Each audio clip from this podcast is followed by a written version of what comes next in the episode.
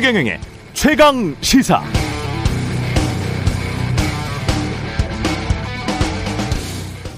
네, 26년 기자 생활한 경험, 그것도 탐사 보도만 주로 한 경험에 비춰봤을 때 기자가 또는 뭐 일반인이라도 상관없습니다. 윤석열 후보 배우자 김건희 씨와 통화를 녹음한 건 문제가 전혀 되지 않습니다. 1.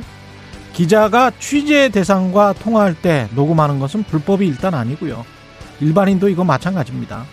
특히 기자 입장에서는 상대방이 어떤 말을 했는지 기억을 통하지 않고 기록으로 추후 정확히 확인하기 위해서라도 녹음을 하는 게 안 하는 것보다는 현명합니다.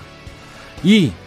기자가 스스로 내가 이걸 보도할 역량이 안 되니까 차라리 당신 회사에서 하라고 또 다른 타사 기자에게 통화 녹음 파일을 제공했다? 이게 무슨 문제죠? 역시 제가 아는 한 법적으로 문제가 되지 않습니다. 3. 다만 보도를 하는 주체는 이 파일의 내용이 보도할 만한 공적 가치가 있는지, 진실이라고 믿을 만한 사유가 있는지, 국민들의 알 권리를 충족하는 내용인가를 판단해야겠죠. 관련 취재도 병행돼야 할 겁니다. 통화 속 언급된 당사자들에게 사실 확인도 해야겠죠. 관련 내용을 긍정하든 부정하든. 그럼 됩니다. 그리고 제가 몇 차례 말씀드렸는데요. 미국에서는 그게 설사 허락받지 않은 촬영이라도 우리가 몰래 카메라라고 하잖아요. 다만 그게 진실에 부합된다고 하면 모자이크 처리도 잘 하지 않습니다. 그냥 사람 얼굴 내버립니다. 자본주의의 기본은 돈의 자유, 민주주의의 기본은 말의 자유입니다. 그게 기본입니다. 둘 다 사후에 문제가 되면 혹독하게 처벌되지만 사전에는 최대한 자유롭게 이렇게 규제하자는 거 아니에요? 그게 서구 선진국들의 자유민주주의입니다.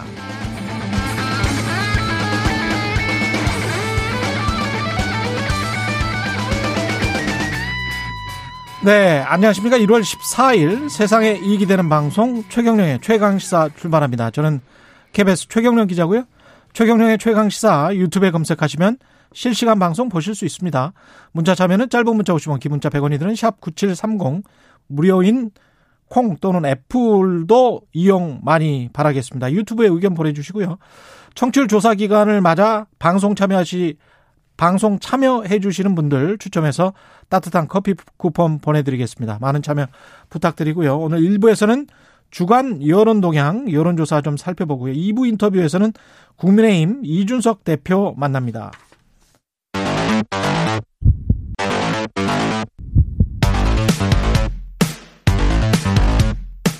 오늘 아침 가장 뜨거운 뉴스 뉴스 언박싱 네, 뉴스 언박싱 시작합니다. 민동기 기자 김민하 평론가 나와 있습니다. 안녕하십니까? 안녕하세요. 네. 광주 신축 아파트 붕괴 사고 현장에서 실종자 한 명이 발견이 됐습니다. 생사 확인이 안 됐습니다. 예. 왜냐하면 이게 소방당국 입장에서 보면 잔해물이 굉장히 많지 않습니까? 그래서 즉시 구조하기 어려운 그런 상황이고요. 그리고 현장에 지금 크레인이 설치가 되어 있는데 이게 붕괴 위험이 있기 때문에 이걸 해체하기 위해서 해체 크레인이 어제 오후에 현장에 도착을 했거든요. 그러니까 이 해체 크레인이 오늘부터 조립에 들어가기 때문에 아무래도 본격적인 수색 작업은 일요일부터나 가능할 것으로 보인다. 이제 이런 보도가 나오고 있고요. 그리고 지금 현대산업개발 보이콧 움직임이 지금 벌어지고 있는데 현대산업개발이 시공사로 참여하고 있는 그런 재건축 사업이 있지 않습니까? 예. 여기서 현대산업개발과의 계약 해지를 해야 된다라는 그런 얘기들이 지금 나오고 있고요. 뭐 이거는 광주뿐만 아니라 강남의 일부 재건축 단지 쪽에서도 이런 얘기들이 나오고 있는 것으로 전해지고 있습니다. 그리고 광주시 같은 경우에는 현대산업개발을 광주시가 추진하는 각종 사업에 참여하지 못하도록 하는 이런 배제할 수 있는 방안에 대해서 법률적인 검토에 들어간 그런 상황이고요. 그리고 광주 지역 40개 시민단체들로 구성된 학동 참사 시민 대책위원회가 어제 성명을 발표를 했는데 현대산업개발은 광주에서 떠나라 이런 논평을 발표를 했습니다. 어제 이제 언론에 많이 보도가 됐습니다만 현장에서 그 작업자들이 찍은 영상도 공개가 되고 그랬어요. 근데 그걸 보면은 어 일어나지 말았어야 될 일들이 일어나고 있구나라는 느낌이 드는 게 그렇죠. 콘크리트를 이제 타설 이렇게 했는데 어 그게 이제 자연, 스럽게 이제 아래로 이제 꺼지는 듯한 그런 모양새가 나오면서 거푸집이 이렇게 뭐 그렇더라고요. 이게 네. 쪼개지고 네. 뭐 이런 상황들이 나오거든요. 푹 내려가대요. 그렇죠. 네. 그게 이제 어떻게 있을 수가 있는 일이겠습니까? 그게 어. 그래서 그게 어떤 그 콘크리트의 양생의 문제든지 간에 아니면 또 설계나 시공의 전반적인 어떤 문제든지 간에 문제가 분명히 있었던 것이고 거기에 대해서는 책임을 물어야 될 텐데 지금 이제 현대산업개발에 대해서 이렇게 보이콧 움직임이 벌어지는 것도 이제 중요한데 거기에 더불어서 뭐 어제도 말씀드렸지만 좀 더 이제 근본적인 구조적인 문제까지 우리가 이번에 짚지 않으면은 이런 안전의 문제로부터 어 우리가 자유로울 수가 없다. 그 점을 이제 계속해서 확인하게 만드는 그런 사건이라고 생각을 합니다. 소비자들 입장에서 봤을 때는 이런 측면도 있는 것 같아요. 우리가 무슨 뭐 레미안, 아이파크 하고 지명과 이, 이 단지의 브랜드 네임을 같이 그냥 붙여서 아파트 단지 이름으로 만들어 버리잖아요. 그렇죠. 무슨 뭐 개포 아이파크 뭐 이렇게 만들지 않습니까? 반포 레미안. 근데 이제 세계적으로 이런 유래가 없고 그게 이제 대기업이 만든 브랜드가 이 도시 또는 이 단지의 어떤 뭐랄까요? 품격, 돈, 가치를 상징하는 것처럼 돼 있지 않습니까? 그러면 그 거기에 지금 실 입주하고 있는 사람들 입장에서도 아이파크에 입주 입주해 있는 사람들이라면 현대산업개발이 아이파크 맞죠? 네, 맞습니다. 그러면 본인들 단지의 어떤 명성까지 훼손이 되는 거잖아요. 당연히 제가 보기에는 미국 같으면 뭔가 소송이 크게 일어났을 것 같아요. 집단 소송이. 이게 전체 우리까지도 이- 이상하게 되는 거 아니냐. 그런 예? 의심이 들 수밖에 없죠. 그렇죠. 예. 그러면 이 회사가 거의 망할 지경이 됩니다. 그러니까 이게 사후에는 혹독하게 처벌을 하라는 게 그런 식으로 집단 소송이 창의적으로 일어나고 자본주의가 소비자에 관해서 만약에 그런 식으로 브랜드 이미지를 선전을 한 거 아닙니까? 본인들이 안전하고 살기 좋고 편안하고. 근데 그렇죠. 그 브랜드 이미지에 반하는 짓을 지금 한 거잖아요. 그것도 한 번도 아니고 지금 두 번, 두 번째 같은 지역에서 이런 일이 일어났는데 다른 지역에서는 그러면 뭐 제대로 했을 것이다. 어떻게 믿어요? 음. 그리고 다른 건설사들은 뭐 어떻게 했을 것이다. 그렇죠. 그걸 믿을 수가 없어요. 그렇죠. 이게- 선분양의 또 함정이기도 한 것이고. 네. 그렇습니다. 예. 그것도 찾아봐야 됩니다. 다른 건설사들이 시공한 현장에서 음. 이렇게 완전히 뭐 이렇게 큰 사고가 날 정도로 무너지지 않았다 하더라도 음. 혹시라도 그러한 이제 부실하게 시공한 것들이 이제 논란이 되거나 그런 것들이 불안감을 안겨준 사례가 없는지 지금 그런 것들이 없는지 그렇죠. 그런 것들을 이제 정부가 됐든 언론이 됐든 뭐 시민단체가 됐든 그런 것들을 이제 점검하는 것들이 필요해 보이고 구청 관계자랄지 시청 그렇죠. 이, 이쪽 그렇죠. 사람들이 자지 지자체에서 제대로 해야 돼요 일을 관리 감독을 예. 제대로 했는가도 살펴봐야 됩니다. 그렇습니다. 그렇습니다. 예. 국민의힘은 7시간 녹취 방송 금지 가처분 신청을 했습니다. 그러니까 서울 서부지법에 어제 MBC를 상대로 방송 금지 가처분 신청서를 제출했는데요. 예. 일단 국민의힘은 어, 일단 서울의 소리의 기자가 이 김건희 씨에게 접근한 과정, 대화 주제, 통화 횟수, 기간 내용을 보면 사적 대화라는 게 명백을 하다. 그리고 도저히 기자 인터뷰로 볼 수 없다. 이렇게 주장을 하고 있고요. 그리고 만약에 MBC가 이 사적 대화를 몰래 불법 녹음한 파일을 편집 왜곡 방송한다면 그 자체로 선거 개입에 해당한다라고 주장을 하고 있습니다. 김기현 원내대표 같은 경우에는 기획적이고 공작적인 면세가 물씬 풍긴다. 또 이런 얘기를 하기도 했고요. 아, 근데 지금 서울의 소리 쪽에서는 어, 녹음과 보도가 불법이라는 주장에 반론을 좀 제기를 하고 있습니다. 왜냐하면 서울의 소리 쪽에서는 기자가 통화를 할 때 기자라는 신분을 밝혔다. 신분 안 속였다라는 얘기를 하고 있고 그리고 취재원과의 통화는 사적 대화로 보기 어렵다. 이렇게 반론을 펼치고 있거든요. 그리고 지금 서울 서부지법 같은 경우에는 방송군지 가처분 신청 신문을 오늘 실시하고요. 예. 아무래도 오늘 결과가 나올 가능성이 굉장히 높은 그런 상황이고 어, 그리고 국민의힘 같은 경우에는 뭐 내일 MBC를 항의 방문한다는 그런 지금 보도도 나오고 있고 음. 전국 언론 노조 MBC 본부가 또 이걸 1층에서 막겠다 이런 입장이기 때문에 예, 오늘 내일 상황이 좀 긴박하게 돌아갈 것 같습니다.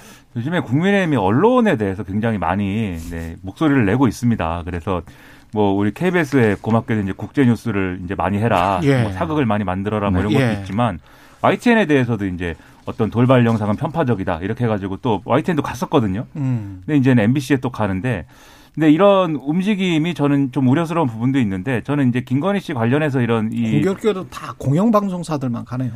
그렇죠. 그 음. 뭐 그런 게 예고해주는 어떤 좀 불길한 그런 그림들이 있어서 좀 불안한데 아무튼 뭐 그런 뭐 우려를 기후로 만들어 주시기 바라고 그리고 이제 김건희 씨 보도 관련돼서는 앞에다 말씀하셨지만 결과적으로 제가 볼 때는 국민의힘이 이제 보도되는 내용을 보고 그것이 해명해야 될 것은 해명하고 설명할 필요가 있는 것들 설명하고 또 부당하면 법적 조치를 취하고 이런 이 수순으로 가면 제가 볼 때는 될 것 같은데 근데 아마도 제가 이제 예상하기로는 벌써부터 이제 뭐 공작이라고 하고 이렇게 하니까 만약에 이게 어, 어 보도가 될 경우에 주말에 음. 보도가 될 경우에 그 내용에 대해서 그러면은 성실하게 해명하겠는가가 지금 그러면 의문시 되는 거예요. 왜냐하면 그 보도 내용이라는 게 일곱 시간의 어떤 통화 내용을 줄줄이 트는 방식이 아닐 거기 때문에 그렇죠. 그렇겠죠. 반드시 네. 편집됐을 거 아닙니까? 아, 7시간을 어떻게 틉니까? 그렇죠. 방송에 없죠. 시간이 있는데. 그렇죠. 편집이 된 상태일 건데 그 네. 편집이 악마의 편집이고 부당하다라고 주장할 거 아닙니까? 이런 태도라면 지금과 같은 태도라면 음. 그럴 거기 때문에 그러면. 언론사의 편집권 자체가 없는 거죠. 그렇죠. 그러면 국민의힘이나 뭐 민주당이 와서 편집을 해야 되죠. 그렇죠. 언론인이라는 직업도 사라져야 되죠. 네, 아니, 너무 극단적이셔요. 아니 네. 뭐 그런 식으로 가정을 한다면 미국에는 언론인이 있, 습니다 네. 아니 뭐 그런 식으로 가정을 한다면 그런 거 아니에요. 그리고 대화도 사적 대화다 공적 대화다를 규정하는 자들도 본인들 정치인들의 직업이 아니고 언론인들의 직업이에요. 언론인들이 공적 대화라고 판단을 해서 그게 공적인 영역이고 공적으로 국민들에게 알려야 될 사실이다라고 생각해서 알렸다가 그게 오보였으면 처벌 받으면 되는 거예요. 책임을 져야죠. 그렇죠. 책임을 지면 되는 겁니다. 그게 그게 언론인들의 직업적인 숙명이죠. 그걸 그리고- 왜 정치인들이 뺏어갑니까? 그리고 저 뭐 개인적인 생각이긴 합니다만 예. MBC가 만약에 이걸 방송을 하지 않습니까? 방송을 한다고 해서 뭐 이게 어떤 방향으로 튈지는 아무도 예상을 할 수가 없습니다. 만약에 그렇죠. 보도가 예. 예. 굉장히 좀 부실하다. 어. 라는 전제로 했을 때 어. 오히려 역풍이 불 수도 있는 거고요. 저희가 저희가 이 자리에서 가만히 있지 않습니다. 그렇죠. 네. 네. 가처분 우리는 뭐 일곱 시간을 다 듣지는 않았지만 찌라시 비슷한 내용들이 이미 돌았잖아요. 예. 상당수 대다수 기자들은 다 받아 봤을 것이고 그런 게 있습니까? 예. 네. 그 어제 줬잖아요. 저를요? 저는 전혀 모르는 내용인데 네. 예, 저도 받아서 예. 받아봤는데 그렇게 대단하진 않 대단한 뭐가 있는 것처럼 말씀하신 것 같아서 그렇진 않습니다. 네. 그러니까 그 그것도 문제예요. 이걸 왜 가처분 신청을 하는지 모르겠어요. 저는 국민의힘 이거는 정치적으로 봤을 때도 약간 좀 실책이라고 봅니다. 그래서 어쨌든 뭐가 뭐 대단한 내용이 있는 것 같잖아요. 그래서 방송 내용이 말한 것처럼 그래서 MBC가 판단했을 때 이게 진실에 부합되지 않는다. 취재를 해보니까 아직 확인이 안 된다. 그럼 분명히 안 낼 거란 말이죠. 그렇죠. 정, 상적인 방송사라면. 그럼 나중에 이제 국민들은 의구심만 더 자아내게 하는 거거든요. 그냥 그냥 놔두면 되는 거예요. 그래서 예. 법적 권한은 가지고 음. 있는 대로 행사하시되 적어도 보도가 되면 그 내용에 대해서는 성실하게 대응하는 게 중요할 것이다. 저는 그렇습니다. 그렇게 생각합니다. 네. 예. 그 김건희 씨 관련된 다른 사안들 뭐 수원 여대였습니까? 그 사안들에 관해서도 사실은 뭐 경쟁자가 분명히 있었던 거 아닙니까? 그렇죠. 공채 방식이었고. 예, 세명 있더만요. 네. 서류로 이미 확인이 됐는데. 그 어제 민주당이 이걸 공개를 했는데 그렇죠. 여기에 대해서 일단 국민의힘 쪽에서는 당시 채용 절차를 정확히 알 수는 없지만 경쟁 상황은 아니었다라는 입장을 다시 한번 내놨습니다. 그러니까 어제 수원여대 쪽에 이 답변서도 함께 공개를 했는데 답변 문서도 공개를 했는데 예. 국민의힘 쪽에서는 입장이 계속 변하지 않고 있습니다. 뭐 수원여대가 그러면 뭔가 저 채용 비리를 저질렀다는 이야기인가요? 모르겠습니다. 또는 이제 김건희 씨가 본인은 이제 그런 줄 몰랐다라고 뭐 말하는 것일 수도 있고. 예. 근데 정확한 해명이 잘 안 되니까 이런 것들을 성실하게 해명해야 된다는 것이죠. 그렇죠. 음. 예. 그러니까 자꾸 어떤 서류에는 이미 다른 경쟁자들 두 명이 더 있었지 그? 공개를 했습니다. 어제. 예. 예. 그러니까요. 문제의 배경이나 이걸 이런 것만 의도만 자꾸 지금 문제 삼아서는 해명이 안 된다 근본적으로 음. 네, 그런 상황입니다. 변호사비 대납 의혹 으로 불리는 제보자 부검 결과가 나왔습니다. 경찰이 1차 소견 부검 결과를 발표를 했는데요. 일단 시체 전반에서 특이 외상은 없었다는 거고요. 대동맥 박리 및 파열로 추정된다는 그런 구두 소견입니다. 이게 뭐냐면은 고령, 고혈압, 동맥경화 등 심혈관계 기저질환에 의해서 발생할 수 있는 그런 질환이라고 하고요. 사망 현장에서는 고인의 질환과 관련된 약봉지도 발견이 됐습니다. 타살 가능성에는 경찰이 일단 선을 긋고 있는 그런 상황이고, 그리고 CCTV 확인 결과 이 이모 씨가 지난 8일 오전 마지막으로 객실에 들어간 다음에 다른 출입자가 없었다는 것도 확인이 됐고요.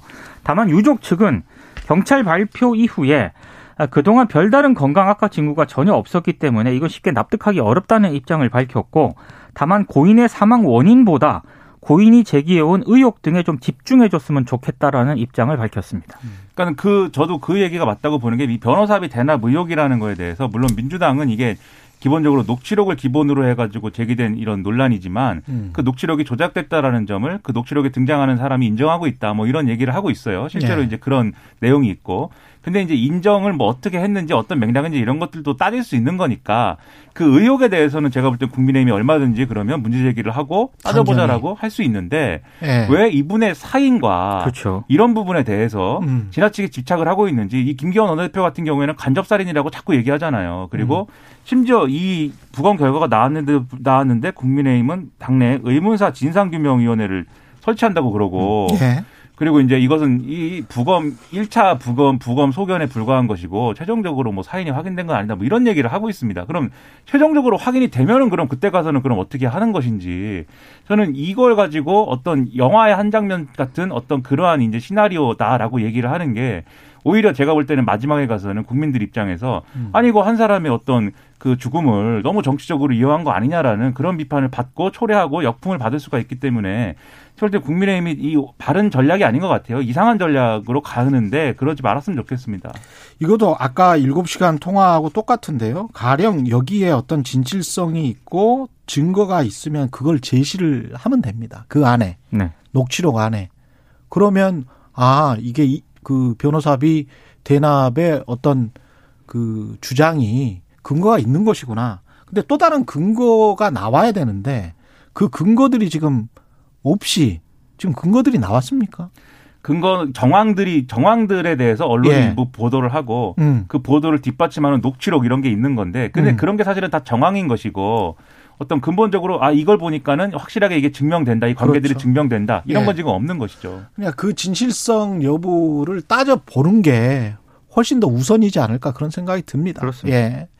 정의당 선대위는 총 사퇴를 했습니다. 심상정 후보가 일단 선거 일정을 전면 중단을 했기 때문에 그 지금 그 집 부근에 뭐 머물고 있다라는 그런 보도가 나오고 있고요. 음. 다만 어제 이제 정의당 선거대책위원회가 일괄 사퇴를 선언을 했는데 예, 이 숙고의 기간이 좀 길어질 수도 있다라는 전망도 나오고 있습니다. 그러니까 일단 지지율 하락에 대한 고민이 가장 우선했던 것 같고요.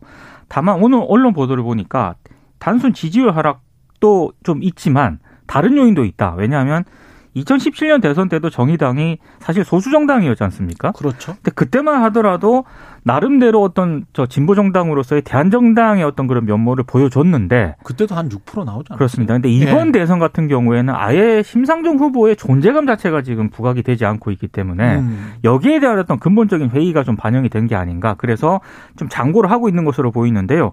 일단 정의당 쪽에서는 뭐 후보 사퇴라든가 이런 건 아니다라고 명확히 밝히고 있고요. 다만 그 심상정 후보가 숙고의 시간이 끝나면은 직접 당원들하고 국민들께 입장을 밝힐 것이다라는 그런 입장을 내놓았습니다. 근데 이런 엄중한 대선 시기인데 굉장히 중요한 시기인데 하루 이상 대선 후보가 어 당이 당에도 연락이 되지 않고 아무런 입장 표명도 없고 일정이 없다는 것은 어 돌아왔을 때 그냥 어떤 뭐 선거 전략의 문제라든가 선대위 개편의 문제라든가 이런 걸 얘기하면 안 되는 거예요. 그렇죠. 굉장히 중요한 메시지, 무게감 있는 메시지가 나와야 된다고 저는 생각을 하고 빨리 복귀를 하는 것이 심상정 후보에게도 좋을 거라고 생각을 하고요. 그리고 돌아와서 둘 중에 하나겠죠. 결국은 첫 번째는 선거 캠페인의 중단과 관련된 것이든지 그래서 그게 사퇴든지 단일화든지 뭐 이런 종류의 것이든지 아니면 후- 그게 아니라고 한다면 향후의 진보 원내 진보 정당 진보 정치가 어디로 가야 되느냐까지 포함되는 앞으로 어떤 정치를 해야 되는 거냐까지 포함된 어떤 큰 어떤 계획이든가 이런 것들을 갖고 나타나야 되는데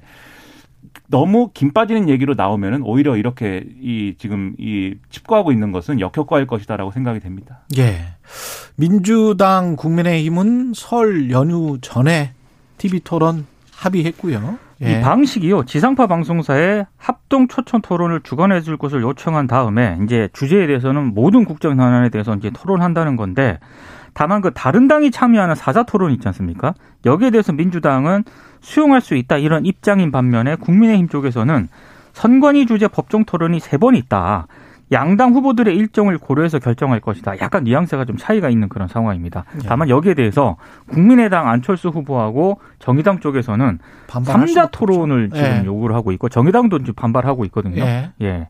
또 문제는 어떻게 정리가 될지 당분간 여진이 좀 계속 될 것 같습니다. 근데 이거는 결국 이제 법정 토론이 아니면은 각자 합의하는 대로 방송사랑 합의하는 대로 하는 게 이제 음. 맞는 얘기인데 거기에 더해서 고려해야 될 사항은 결국 공중파라는 것은 어느 정도 공공재의 성격도 있는 겁니다. 그렇다고 하면 이 두 후보 많이 지금 토론을 했을 경우에는 그 두 후보를 지지하는 사람들만의 어떤 그런 방송이 될 수도 있는 거잖아요. 그렇죠. 그러면은 네. 어느 정도 그래도 어쨌든 간에 이 성과를 가지고 있는 그런 정치 세력에 배출한 후보라고 하면은 음. 같이 이 토론을 할 수 있는 그런 기회를 만들어주는 게 중요하다고 생각하고요. 정말 양자 토론, 양, 양자 간의 진검승부가 필요하다 라는 거면 음. 유튜브도 있습니다. 네, 3프로 TV가 얼마나 잘 됐습니까? 네. 그런 방법도 있는데 예. 굳이 이제 방송에서 둘만 하겠다라고 계속 고집하는 것은 제가 볼 때는 조금 좀, 아, 좀. 꼼수 이- 아닌가? 네, 그러지 않았으면 좋겠어요, 저는. 네. 음, 다양한 목소리를 제공하는 것이 민주주의의 의무고 언론의 의무이기 때문에 그 지적은 맞는 것 같아요. 네. 최대한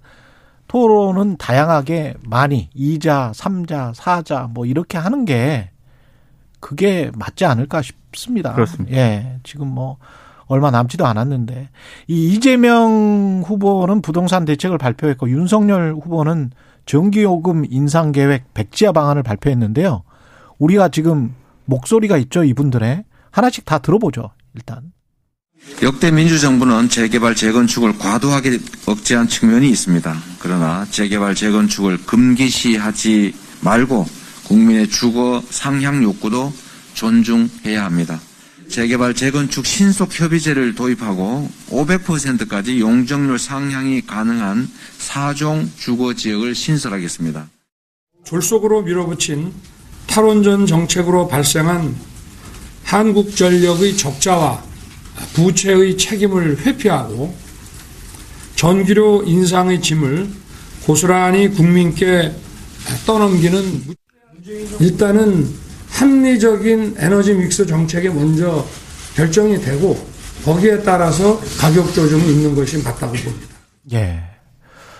이재명 후보를 보면 양도소득세, 음. 종부세, 취득세 감면 이거에 이어서 이제 용적률 규제 완화까지 꺼내들지 않았습니까? 예. 제가 봤을 때는 서울 부동산 민심구에 사실상 총력을 기울이는 그런 모양새인 것 같고요. 음. 이재명 후보가 또 어제 이런 얘기도 했거든요. 역대 민주정부는 재개발 재건축을 과도하게 억제한 측면이 있다. 지지층의 비판이 있을 수 있다는 점은 잘 알고 있지만 용적률 충수 규제 완화를 통한 재건축 재개발이 필요하다는 것은 자신의 입장이다 이런 점을 강조를 했습니다. 그러니까 아무래도 이거는 계속적으로 추진해 나가겠다 이런 의지를 밝힌 것으로 지금 보이는데 아, 일부 전문가들 같은 경우에는 그럼 집값에 굉장히 좀 부정적 영향을 미칠 수도 있을 것이다라는 우려를 또 하고 있는 상황이에요.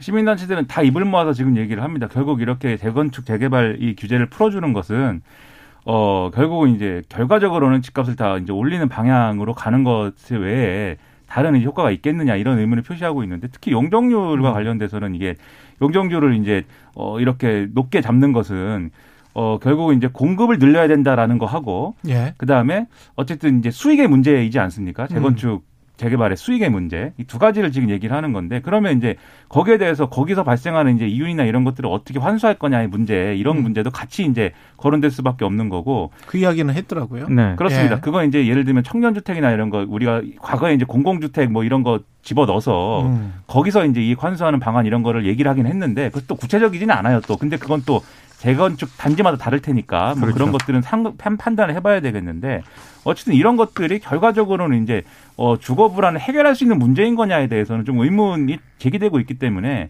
이런 거에 대한 답을 분명히 더 해줄 필요가 있고 특히 어떤 이제 반대쪽에서는 그런 주장도 나와요. 결국 이재명 후보가 이 용적률 올리는 얘기도 했지만 분양가 상한제 얘기도 하고 음. 이거하고 충돌하는 듯한 어떤 그런 얘기도 하고 있지 않느냐 그런 것들에 대한 정리가 필요하지 않느냐 이런 지적도 나오는데 그런 것들에 대한 해답이 있어야 되겠죠.